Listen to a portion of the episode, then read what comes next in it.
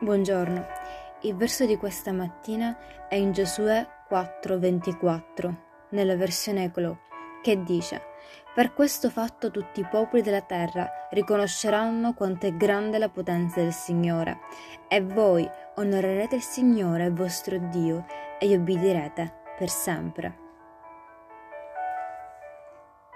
Dio è un Dio potente, niente che è impossibile lui può muovere le montagne, fermare il sole e guarire i malati. Dio ha fatto delle cose incredibili nella tua vita.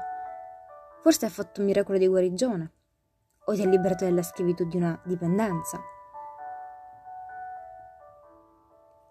Questa mattina ti chiedo di prenderti il tempo per riconoscere le grandi cose che Dio ha fatto per te. Lodalo e promettigli che non dimenticherai mai le cose incredibili che Egli ha fatto per te. Amen.